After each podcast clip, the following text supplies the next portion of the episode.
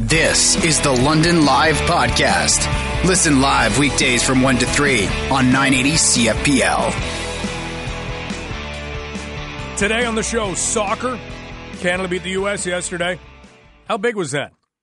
Nobody really paid much attention to it last night, it seemed, but it was big. We'll tell you how big. When we closed out the show yesterday, Alan and Bob both made mention. We talked a little bit about what's happening in Syria and the idea that this was brought on, this change in Syria is in terms of kind of who's running the show in and around ISIS prisoners. That had been brought on by U.S. President Donald Trump making a change and withdrawing troops. And both Alan and Bob made the point, and I thought it was a pretty valid one People are angry with U.S. President Donald Trump for doing that, or at least asking questions as to why that happened. But, but, what are other countries doing? So, how does our military look? Well, it just so happens Mike Armstrong, Global News reporter, has been working on the Ignited and Ignored series, and we're going to delve into that. And we will talk about the defense policy in Canada. Now, that sounds very boring. Don't worry.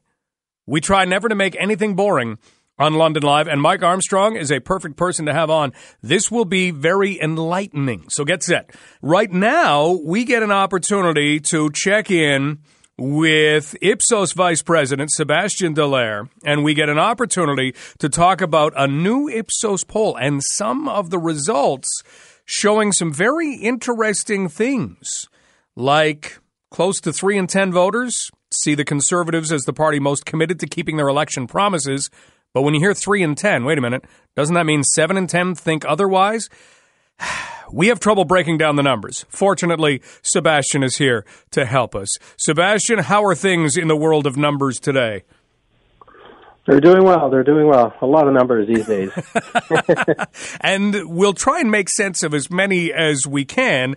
Uh, what you did was looked at trust and leadership in a recent poll. This was conducted exclusively for Global News. It was conducted between October 11th and the 13th. What mm-hmm. jumped out at you in amongst the reams of data that you collected? Yeah, there there were a lot of numbers in this one, but what really stood out when we look at key issues and who's in the best position to deal with these issues is compared to what we saw earlier in the campaign, the conservatives uh, seem to have the lead, and especially Andrew Scheer, pers- Andrew Scheer personally, because we asked which leader would be in the best position to uh, help with those issues that you take to heart. And, and what we've noticed is that the, right now the conservatives have taken the lead on uh, on many core issues, especially regarding the economy and cost of living, uh, which we know are important to voters when we look at that first number that we mentioned, close to three in ten voters see the Conservatives as the party most committed to keeping promises. We'll look and say, well, wait a minute, three in ten. But when you look at that, what are you seeing? Because this this doesn't just work conversely to seven in ten think otherwise. How big is that three in ten in terms of that trust that people are feeling? Well, it, it, it's common uh, for for voters to have distrust of politicians and key promises. Uh, but but in fact, what is interesting is when you look factually in the proportion of promises that parties will keep, no matter who's in power, they tend to keep most of their promises, sometimes by very large majorities. But what sticks out for people is more often than not the key promises that were broken, especially the key promises that matter to us personally. And this is what is reflected in the results. And, and on that metric as well, what we're seeing is right now, the conservatives do have an edge, and Andrew Scheer does have an edge on Justin Trudeau and Jagmeet Singh in terms of who is more likely to keep their promises. We're talking with Sebastian Dallaire, Ipsos Vice President, on trust and leadership polling that has been done exclusively for Global News. When we look at the Prime Minister, as much as we'll go out and vote in our individual ridings and hopefully take great care in who we're voting for and what might happen in those ridings, that big picture of best Prime Minister was looked at. What did you find?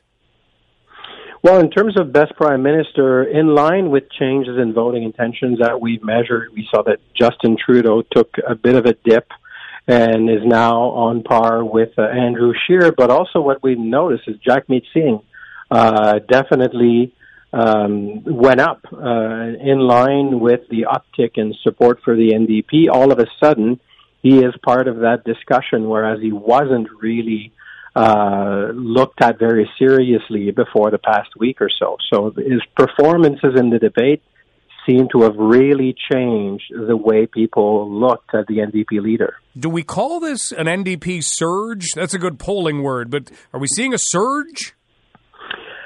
If it sticks for more than one poll, uh, then we could possibly talk about a surge. The, the, does it still go up in the next poll? Uh, that's what we really want to look for. If it's just a you know one off and then things go back down again, it's, it's not really a surge. But right now, it, certainly looks positive and um, if it holds up, what it does is it splits the vote in a way that clearly uh, puts the Liberals at a disadvantage compared to where they were only one week ago, and it, it helps the Conservatives. One of those big issues out there is, of course, the deficit, and this has been an issue in election after election. Doesn't matter, it seems, whether we're talking provincially or federally when we're talking out of Ontario. But if you look at the best leader to tackle the deficit, what did Canadians think of there? Who did they feel would be the best leader to tackle the deficit?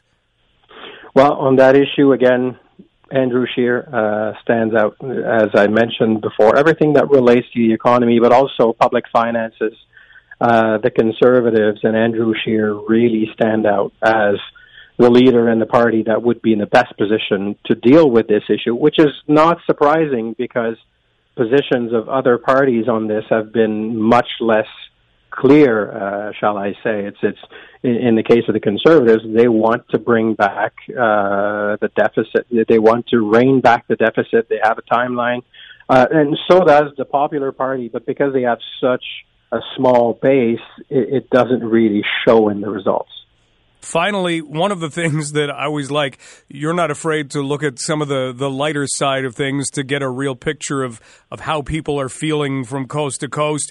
One of the questions you asked dealt with who would be the best person to grab a drink with. What were the results there, Sebastian? Well, unfortunately for Andrew Scheer, that's the one item where he did not fare as well.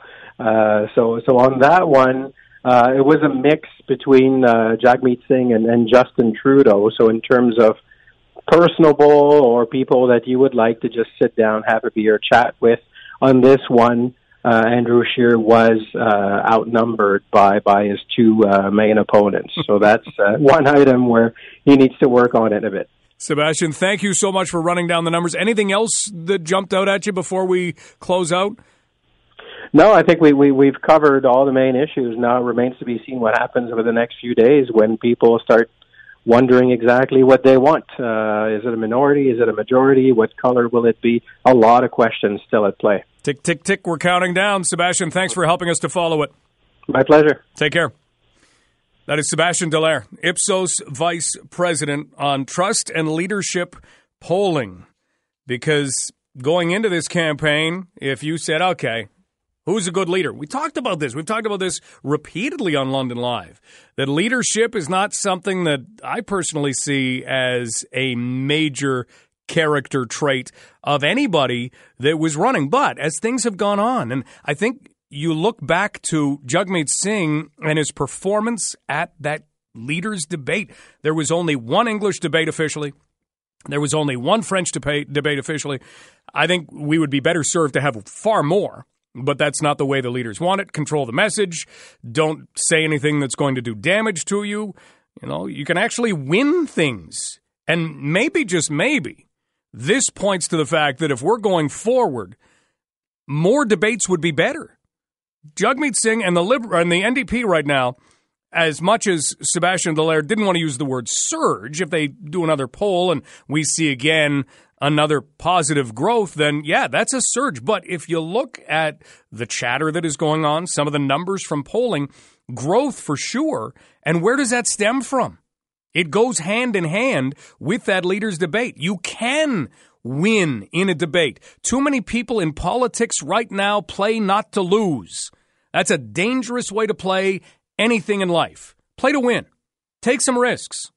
That's the best thing you can do. You'll look back at your life and you will say, Yeah, I'm glad I did that. If you play not to lose, chances are you're not going to win. And that's the key. You're not going to have those big opportunities. You're you're not going to take those chances that maybe result in something fun. Maybe things don't work out, but hey, there's always another opportunity, always another chance to take. So interesting to see, hand in hand, Jagmeet Singh, who was far more congenial, who was far more charismatic at that leaders' debate, and now the NDP are growing in support, it looks like. Can they grow enough? I don't know. But what about next time around? This is not the last election, hopefully, our country has.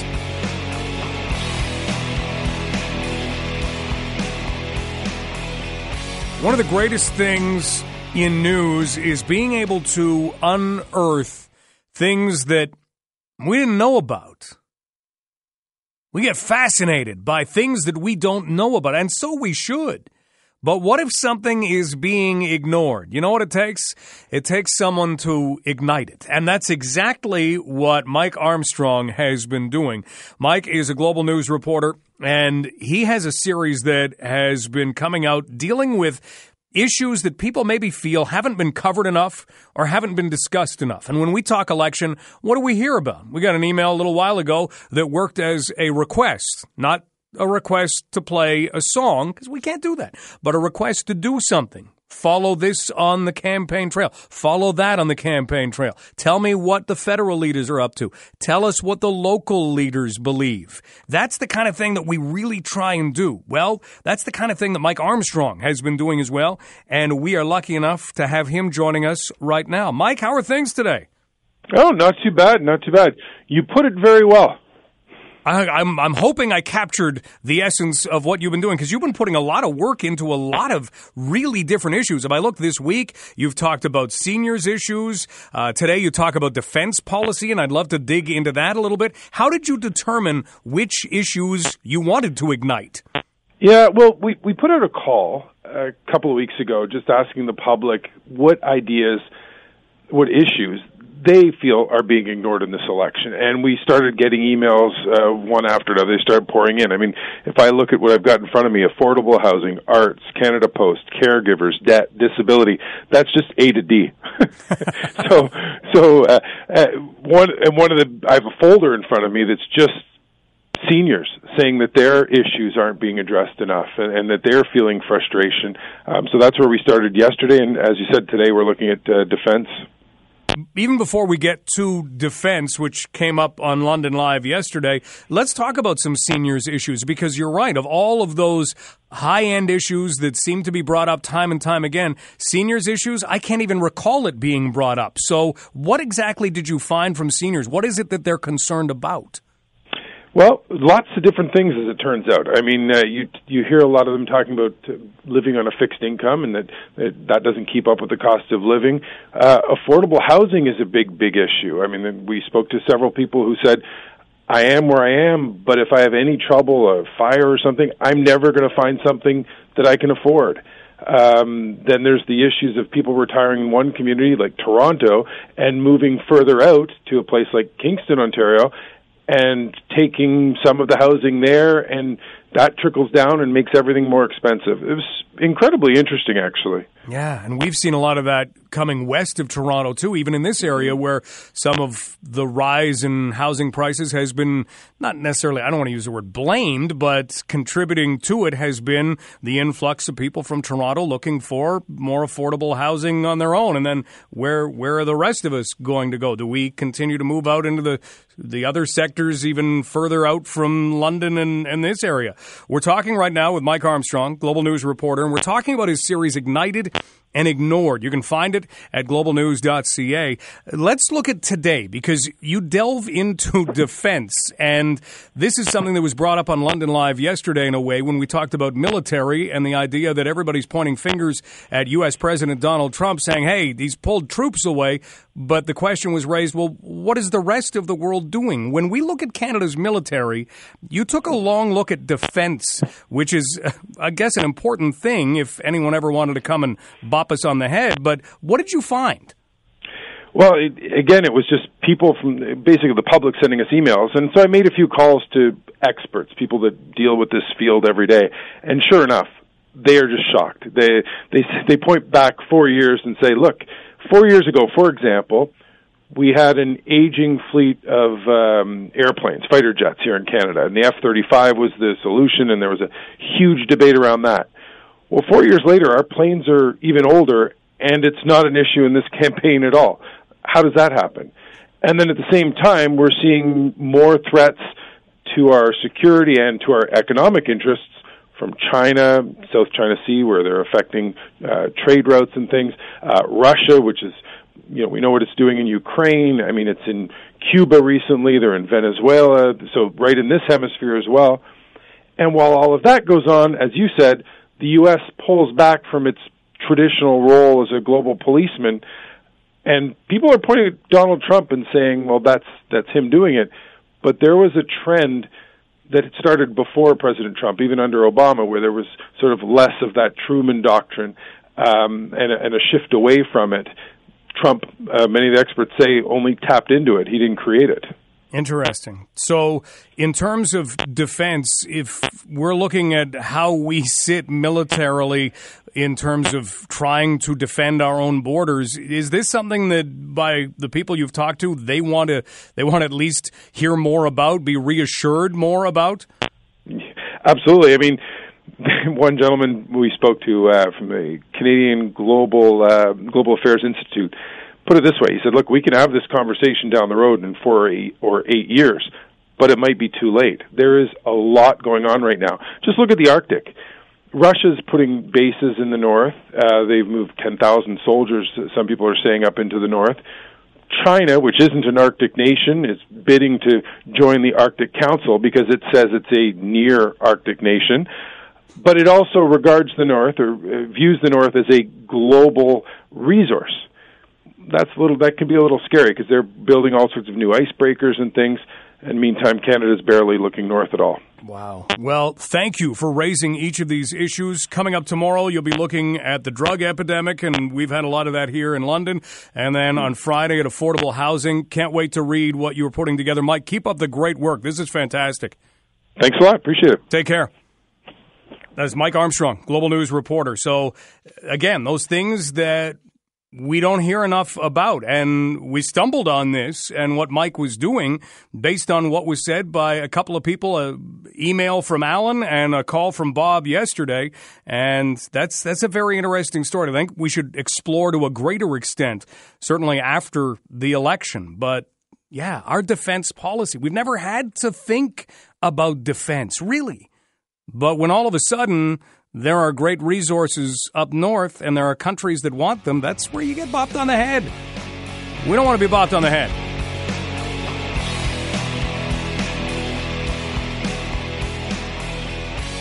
From a militaristic standpoint, yeah, we're lacking. We have been for a while. My father in law used to tell the joke that he was at a stop or a, a train crossing. There was a train going by and he was there with a buddy of his, and they were just waiting. The train's going by. All of a sudden, there's a car, and it has one tank on it, and it zooms by, and the buddy looks over to him, and he says, "Well, there goes our military.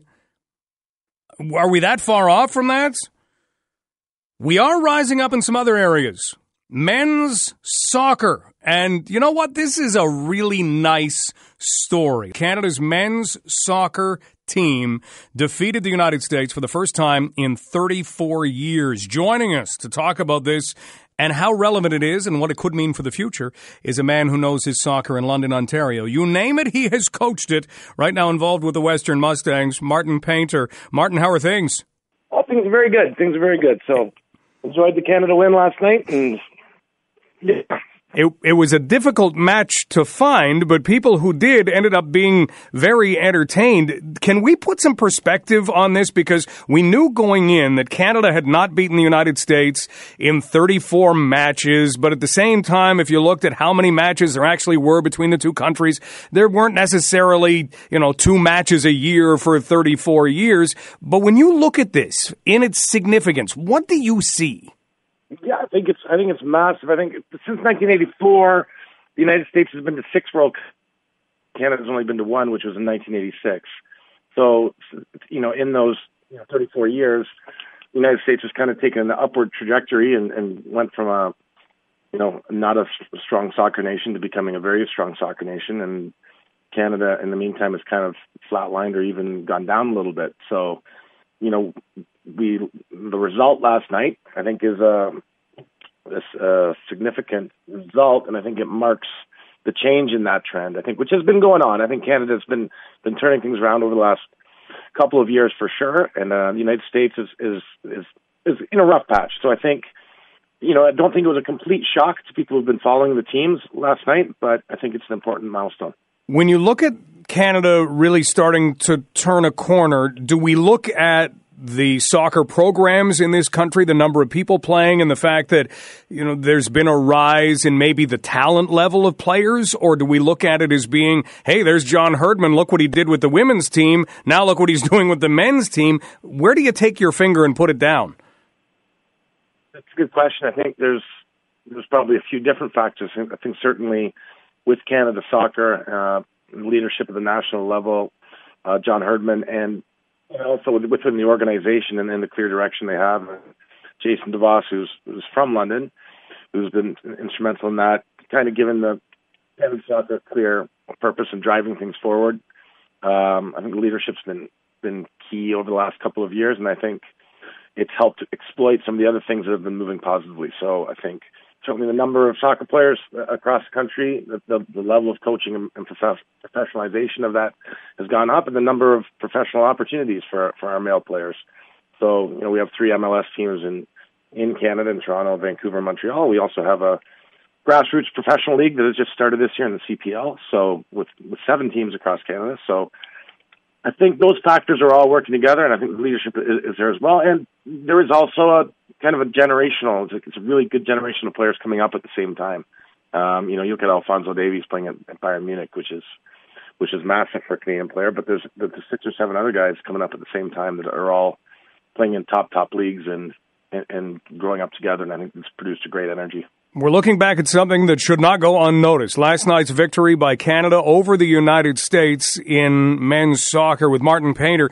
Martin, with regard to what comes next for Canada, you mentioned that the U.S. soccer program maybe has, has drifted back a little bit. We see a, a, win by Canada over the United States and think, wow, we, we are in this for the next World Cup. This, this is big. They're one of the big dogs in CONCACAF. Wow, here we go. When you look at CONCACAF, is it realistic to think that Canada could be top three and qualify for a World Cup? Absolutely. I think so 2022, we, we started off behind the eight ball a little bit with the qualifying format, the way it works, but I think that's one of the reasons the result last night was so massive. Uh, helps us get into what's called the hex, which means the six team, six top teams in, in CONCACAF get to, get to compete for those, those three spots. And obviously Mexico would be, it would be a gigantic shock if Mexico did not qualify. Uh, but after Mexico, I think it's wide open. I think we're looking at a, you know, time when the United States and Costa Rica, which have been the two most powerful, um, the next two most powerful countries in CONCACAF, are at, at weak points in their cycle, where they just have a generation that's getting kind of older, and their their young guys aren't quite there yet.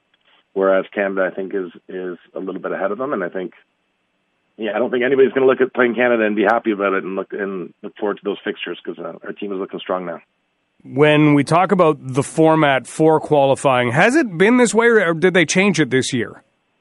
Yeah, it's changed. It's a new formula, and that's this. The, the, the match last night was a part of this Concacaf Champions League, which is a new, or sorry, Nations League, which is a new competition that helps seed teams and and decide who, who gets to play in that, that final round of qualifying, which is known as the hex. So, in other words, this this was big. Then this will help Canada. Yeah, enormous, enormous result, and uh, because it affects the ranking, and the ranking is, is one of the things that determines those those places. Excellent. Well, it was that big, a 2 0 win, Canada's first victory in going back 34 years over the United States. Martin, it's fitting that we have you on London Live this afternoon because there are two big matches coming up tonight for the Western Mustangs soccer teams. And you look at the women's side, unbeaten so far this year at 9-0-3. They'll play Windsor at 6 o'clock. The men play at 8.15. What can you tell us about Western's programs? Yeah, I think uh, our women's team is having an excellent season to date, and uh, with a win today, we could clinch first place in our division. And our men's team has has been a little up and down, but we're at 500 now, and it's a very congested, competitive division. And and the win today would be huge as well. Help us with both teams in the playoffs, and you know both teams have a chance of going far. So it's a good season so far.